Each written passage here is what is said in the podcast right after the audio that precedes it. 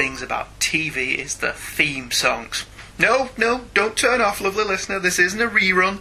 I know I've devoted a complete episode to this topic before, so I presume that you, my lovely listener, are aware of my stance on the TV theme tune. But that episode was popular, and in the tried and true tradition of all creatively bankrupt people, when in doubt, do a sequel. One of the things I didn't do last time was pay specific attention to the science fiction and fantasy genre. Most of the teletunes from the last show were all pulse pounding, hard driving, tyre squealing, bombastic epics. But this time I'll be devoting more attention to some of the more obvious choices, routes I didn't go down last time, as well as, hopefully, throwing a few surprises your way. In some cases, it's not even the theme I'll be playing.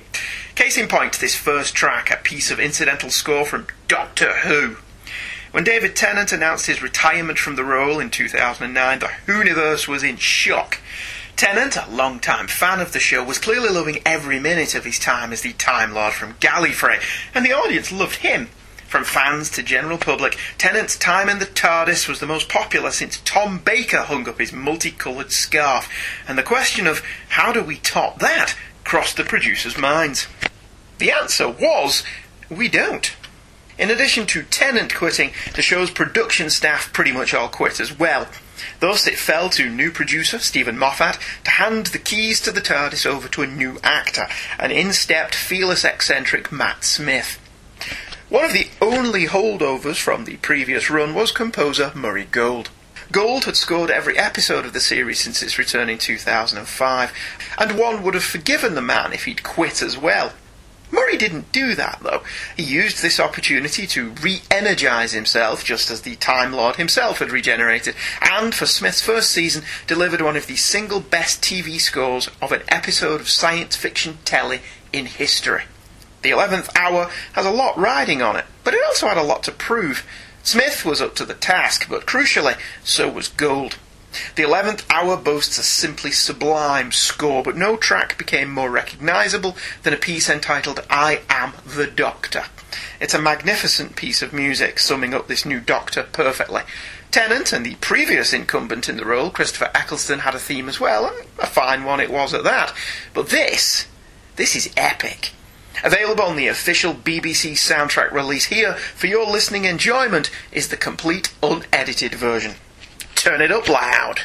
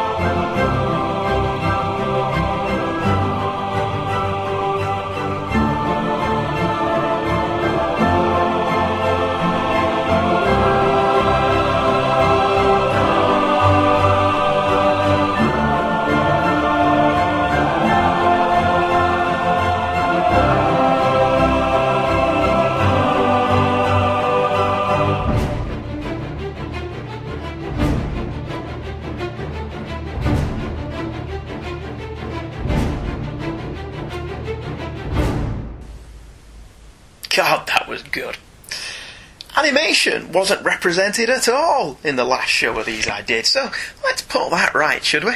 One of the best things about 60s TV animation, particularly the US stuff that the BBC would use to fill up the holiday schedules, was the themes. Top Cat, altered to Boss Cat in the UK so as not to have Auntie Beeb inadvertently advertising a popular brand of cat food, The Flintstones, and my next pick were staples of the British kids' summer holiday. This is one of the catchiest and most memorable animated TV themes in history, and has been covered by the likes of Aerosmith, the Ramones, and Michael Bublé. It's featured in four of the five movies based upon the character in some form or another, and it is a magnificent earworm. It is, of course, Paul Francis Webster and Bob Harris's theme to the 1967 animated series Spider Man.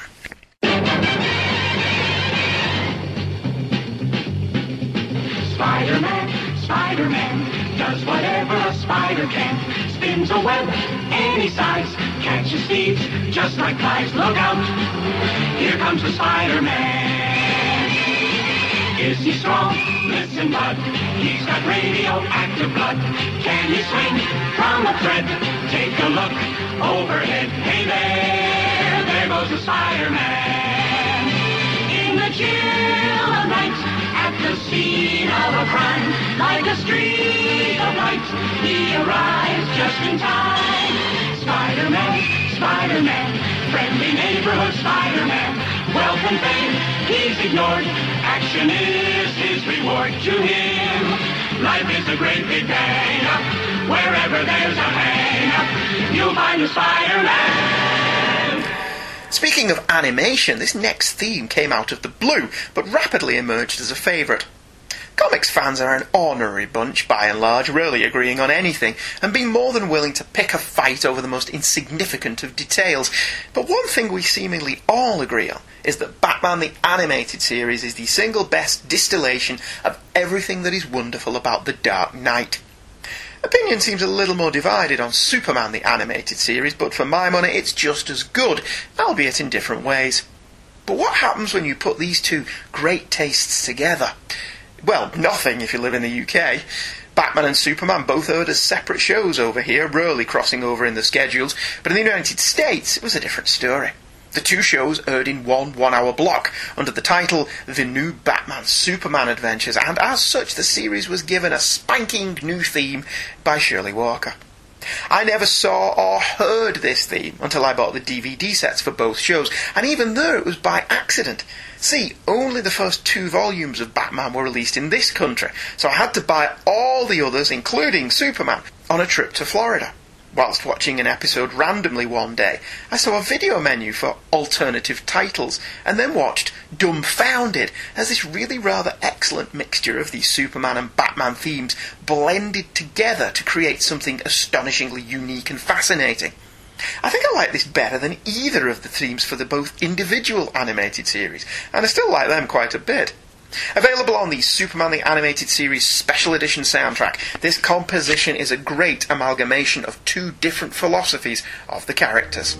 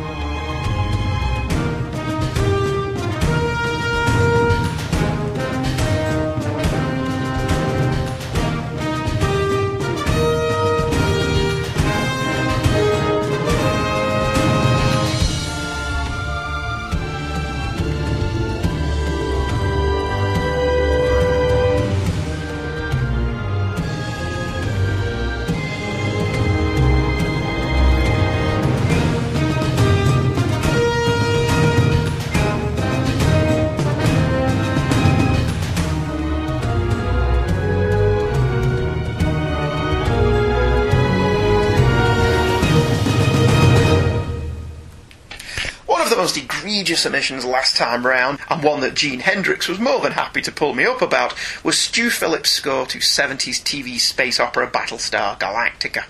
Essentially aping the success of John Williams' scores for Star Wars, Phillips' sweeping orchestral soundtrack for the show certainly sounded rousing and felt more expansive than the usual TV fare. From the opening saga cell, There are those who believe, life here began out there, to the in your face nature of the opening credit theme that manages to capture the glory and grandeur of the mighty Battlestar, the opening is pretty much textbook 70s sci fi, albeit more entrancing than previous attempts at the genre. But then, Galactica was a big show. The concept was big, the stakes were big, the sets, FX, and her were all big, so it makes sense that the music would also be big. And it is. But one of my favourite pieces of the show isn't the theme, excellent though that is, it's the piece that followed the opening. Galactica, as a big show, had a big cast, far more than could be contained in the usual minute allotted to an opening credit sequence. To that end, Galactica had an additional opening credit sequence that followed the main theme. Every week, over a beauty shot of the Galactica, the remaining cast members would see their credits roll over a simply gorgeous piece of music. With that in mind, here are both the opening theme, just for Gene, and the incidental music that followed, both available on Intrada's magnificently comprehensive CD set, of which there are currently three volumes.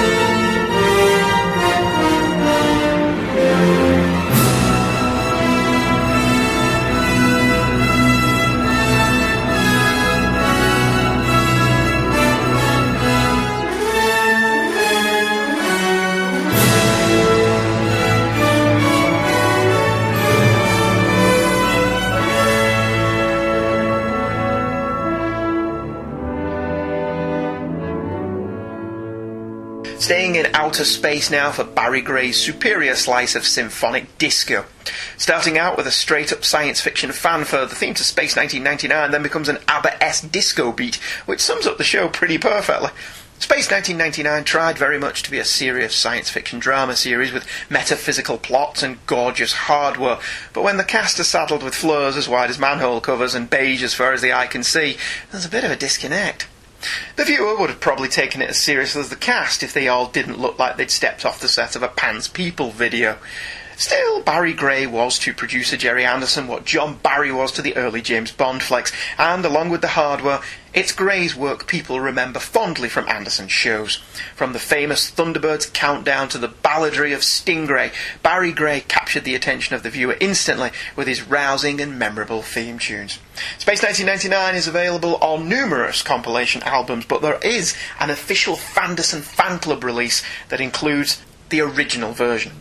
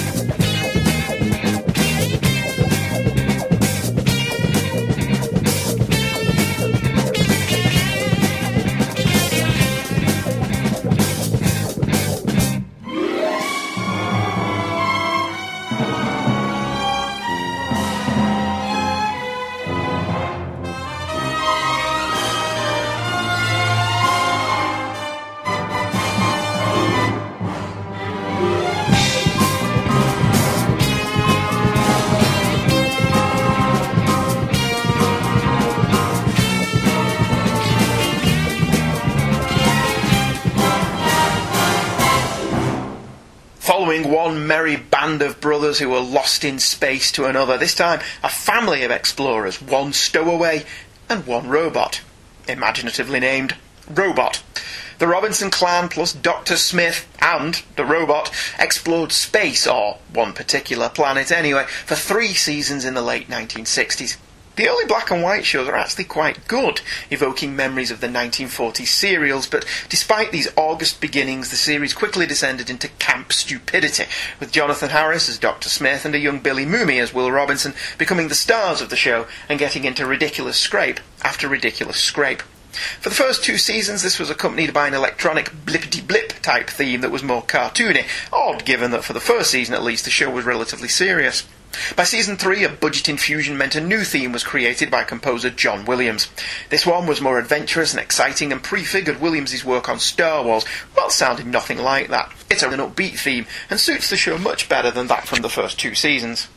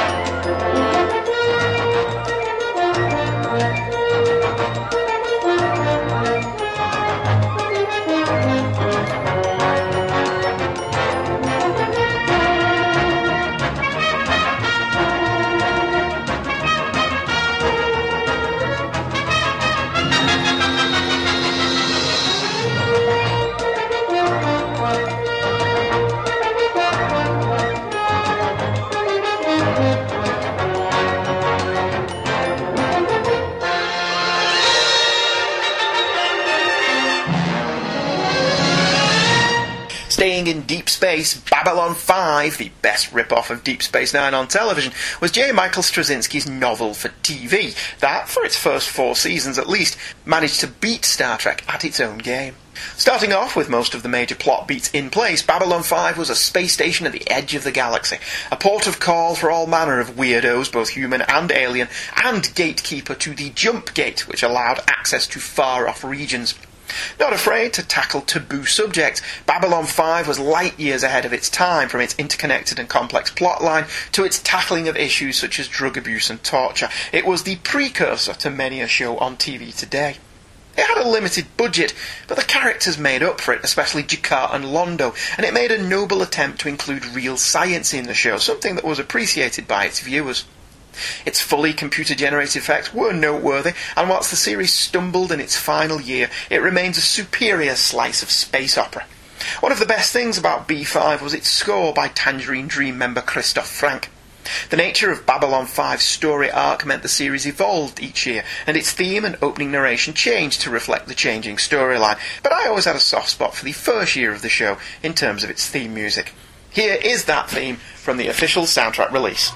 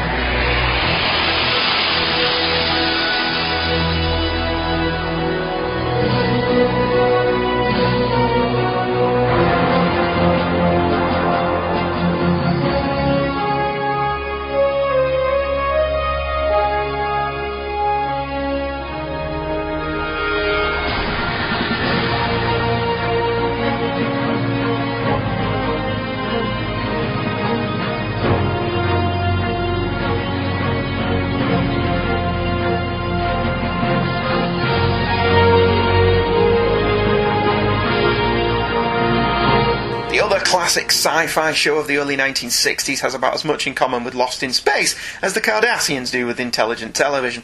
A cracking and diverse anthology show, the Twilight Zone's theme has become synonymous with creepy goings on and weirdness.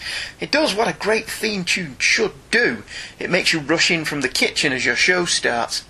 I remember watching the Zone in repeats in the early 1980s, late night on Channel 4, and at that point it had lost none of its power or ability to shock. It shows its age a bit today, but that's because it's been ripped off so much. But this theme, available on many a compilation album, still packs a punch.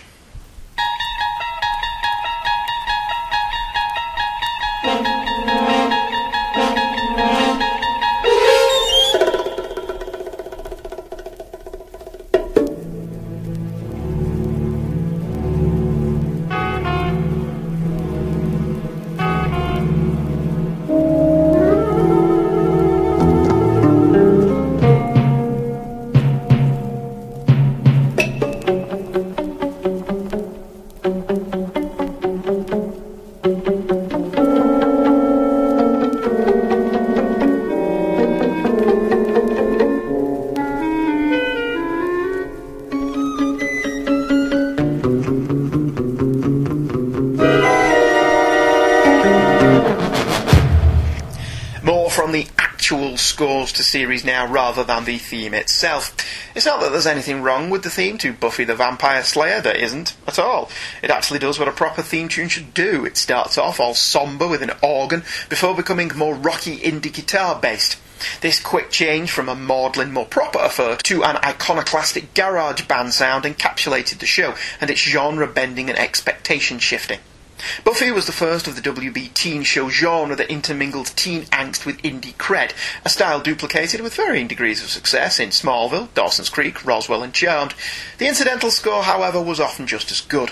Whilst the first season is pretty generic, by season two, Christophe Beck came aboard, and his music tracked some of the series' best story arcs and episodes, from the arrival of Spike and Dru, the re-emerging of Angelus, and the Faith Mayor plotline, and of course the infamous silent episode, Hush. By the end of season 4, however, Beck had moved on, and apart from returning to score the final episode of season 5, the series would again be scored by different composers until, in season 7, the producers had settled on Robert Duncan. Duncan had one of the bigger story arcs to work on, the first evil and its return to Sunnydale. To be honest, this story was a tad more ambitious than the show could afford, but all the stops were pulled out when the series announced it was concluding at the end of its seventh year. Duncan delivered an epic score for the final episode, very influenced by Howard Shore's work on the Lord of the Rings trilogy, but sweeping and expansive and intriguing in its own right. This track, which accompanied the final battle and the last scenes of the last episode, is entitled Chosen, and although it has never been released commercially, Duncan released it on his website shortly after the last episode originally aired in 2003.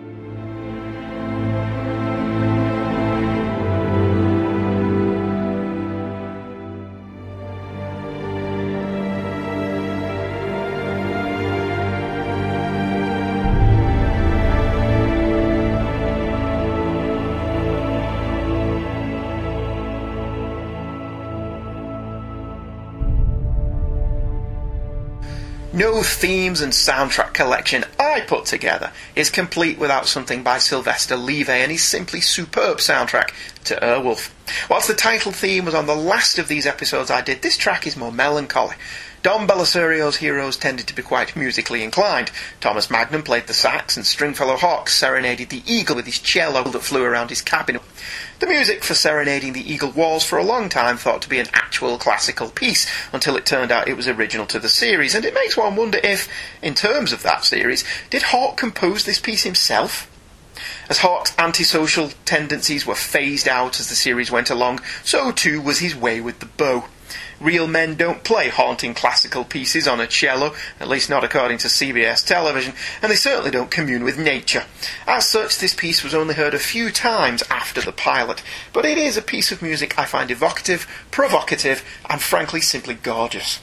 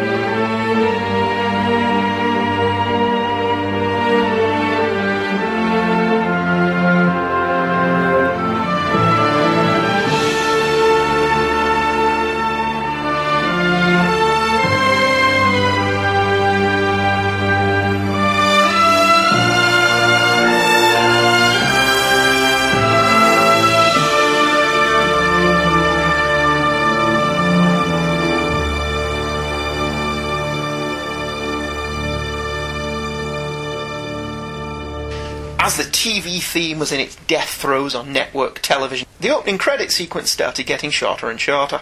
To that end, it's hard to find an opening to a network show post 2000 that managed to have a cheerful little ditty as its opener. Step up Joss Whedon, who, along with Sonny Rhodes, composed The Ballad of Serenity, a cheerful battle cry of a song that opened Whedon's sci fi cowboy space opera, Firefly. Mixing elements of southern rockabilly, Civil War balladeering, and protest song, The Ballad of Serenity manages to accomplish the goals of a great TV theme in a little over 50 seconds. It manages to set up series lead Mal Reynolds' ornery nature and non-conformist attitude, as well as just generally being hummable and pleasant. Firefly had an official soundtrack release that mostly consisted of the score by a man whose name escapes me, which embarrasses me. It'll come back to me later. But it's available and it's out there. There are also many Filk versions, one of the most notable being by Escape Key, which uses the opening theme merely as its chorus and writes three additional passages to go with it, turning it into a three minute rock ballad. Take my love, take my land, take me where I cannot stand. I don't care, I'm still free. You can't take the sky from me.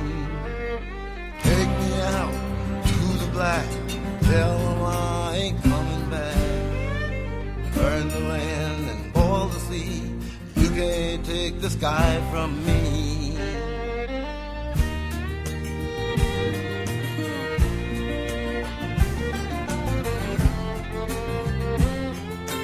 There's no place I can be since I found serenity.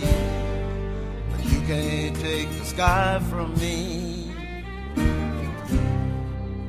Great things about science fiction is it can take its inspiration from any and all musical genres, even disco. Whilst the music of the 90s Star Trek series tended towards the resolutely bland, the 70s had a tad more imagination, as long as the imagination was being provided by ABBA. As such, for reasons known only to the producers, it was decided that Buck Rogers would bring to the 25th century not only a disdain for the computer controlled environment, but also a dislike for the computer synth music the future people seemed to dig. Why this all American hero wasn't more into rock or jazz or even country wasn't adequately explained, as within the show's own continuity, he came from the then future, 1987. Nevertheless, our space hero seemed to groove more to the tunes of Boney M and Cool and the Gang, and as such, his theme is very much of its time. Still pretty funky though. Again, Intrada has released two volumes of the Buck Rogers score by Stu Phillips, and both are well worth picking up if you like a little bit of funk and wagnalls.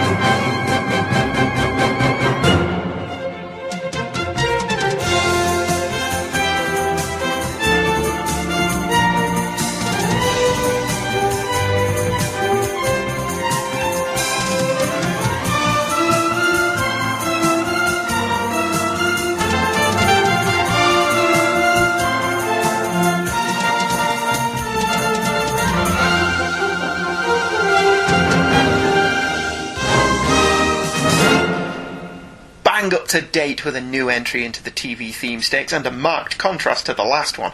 Ramin Djawadi's theme for Game of Thrones is unusual for a fantasy show. Gone are the clannad-like horns and flutes and ethereal vocals of standard fur, and in was a more sweeping and epic score, perfectly in keeping with the show and its tone. It manages to be both epic and intimate, which is a lot harder than one would think to pull off.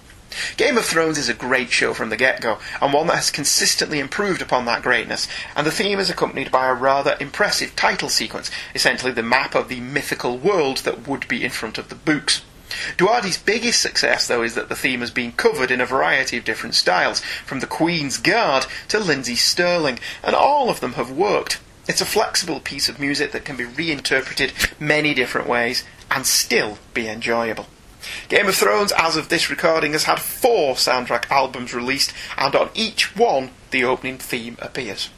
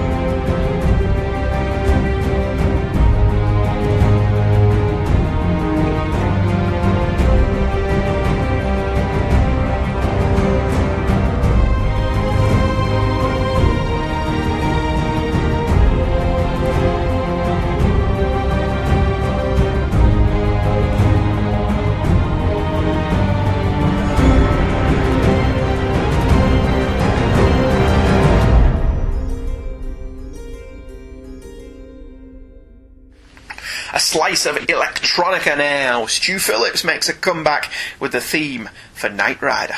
Perfectly encapsulating the idea of the futuristic talking car and the wonderment that is the career that is David Hasselhoff, the theme from Knight Rider is, quite frankly, brilliant. It must be, because it's been sampled by any number of rap artists for their records. A Knight Rider soundtrack was released back in the day with this official version on it, but it's available in tons of places, and you shouldn't have to struggle too hard to find it.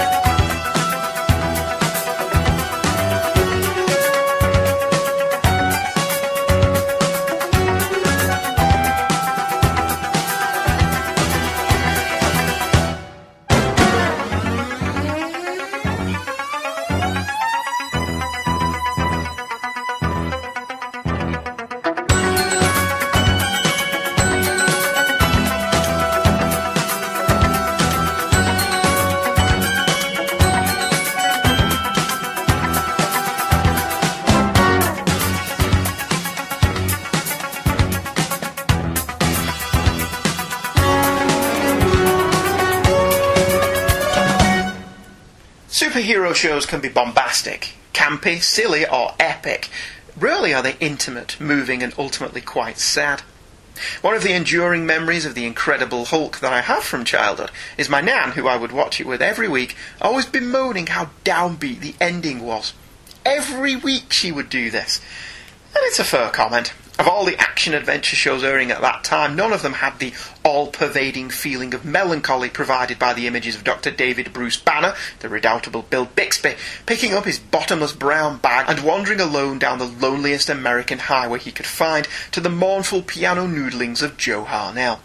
It's a remarkable testament to the piece that it is so fondly remembered in a show about a man who turns into a big green rage monster. It's still a part of pop culture, with its inclusion in the Hulk movie from 2008 being a crowd pleasing moment, and it has achieved one of the ultimate 21st century accolades a spoof on Family Guy. Joe Harnell has released a number of official soundtrack albums through his website, and they're all worth checking out.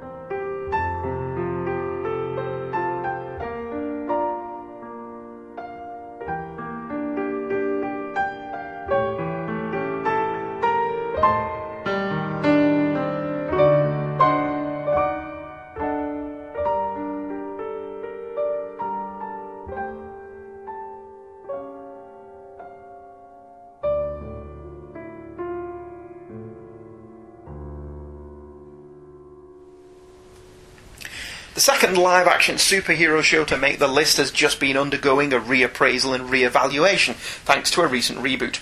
The Flash aired on one season back in 1990 and was incredibly expensive and didn't pull in the ratings, and so sped off our TV screens as quickly as it sped on. Over the years, though, the series has picked up a loyal cult following, both with those of us that saw it on first run and those that discovered it later on DVD and been quite surprised that it's really quite good. It's heavily inspired by the Batman movie of 1989 and comes as no surprise that Danny Elfman, composer of the score to that film, was approached to score this TV adaptation. It's familiar to his Batman theme, to the point where whilst humming it one can mistake the two, but it's memorable in its own right. Composer for the series, Shirley Walker, would use elements of this score when The Flash appeared on Superman the Animated Series, and an official release was made available not long ago.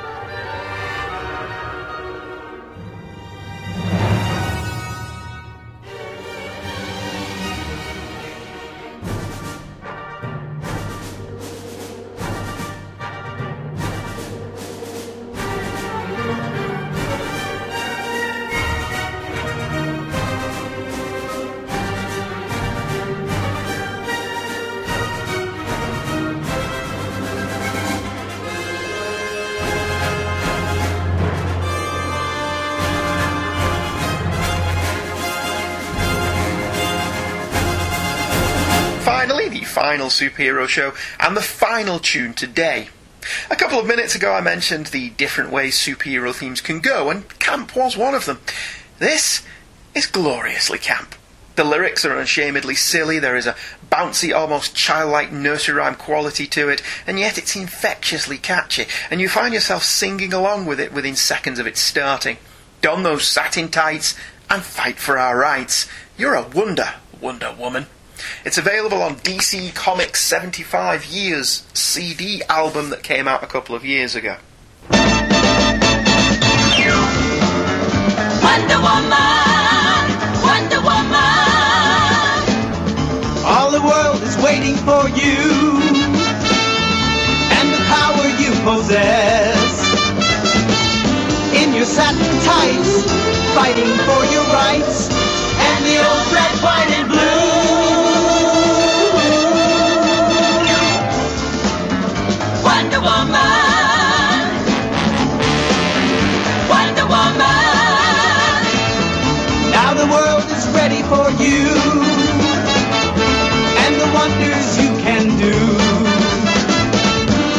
A hawking dove,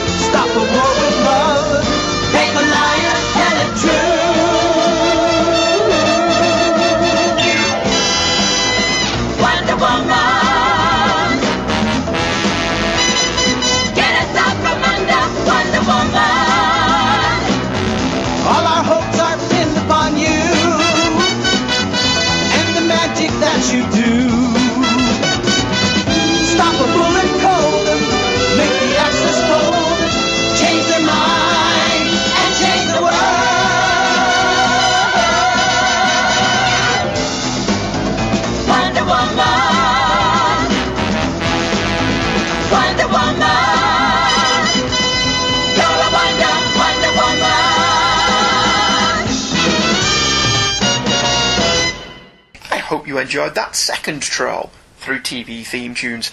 Next time I may do sitcoms. Then again, maybe I won't. Who knows? It's all in the lap of the gods. Let's cover some emails. The only Starfighter is the first one from Chris Franklin. Hello, Andy and Scott, if Scott's listening. The Last Starfighter is one of those weird blank spots in my brain. I can never recall if I saw it or not based on your synopsis and playing the theme. I think I did see this way back in the 80s. Usually I'd remember something like this, but my friends and I rented a lot of movies, and occasionally one would fall victim to one of us getting bored and talking through it, which would lead to us to arguing, and we continued to fuss whilst the movie played, so we wouldn't get to watch it. I kind of feel like this is what happened here, as much of what you talked about did seem familiar. Now I'm going to have to go and track down a copy and see for myself. There were toys in development from this movie, however, but they sadly never made it into development. And Chris has put a link here to the plaidstallions.com backslash galoob backslash last.html webpage that, that tells us all about the plans for the uh, toys. Always great to hear from Scott, I agree. I, I always like talking to Scott. And Earning My Ears is a fantastic show. The only downside is it makes me long to return to Disney World. I think they must sneak a bonus into Scott's check. well, if that's true, I hope he can get us to go for free. That'd be lovely. Thank you, Chris. Scott and I had a ball with that one, and uh, I do have a couple of ideas for bringing Scott back. So hopefully we can make that happen over summer. Gene Hendricks emailed in Andrew, you've done it again, sir. You've gone and covered a favourite movie of mine without my asking you to.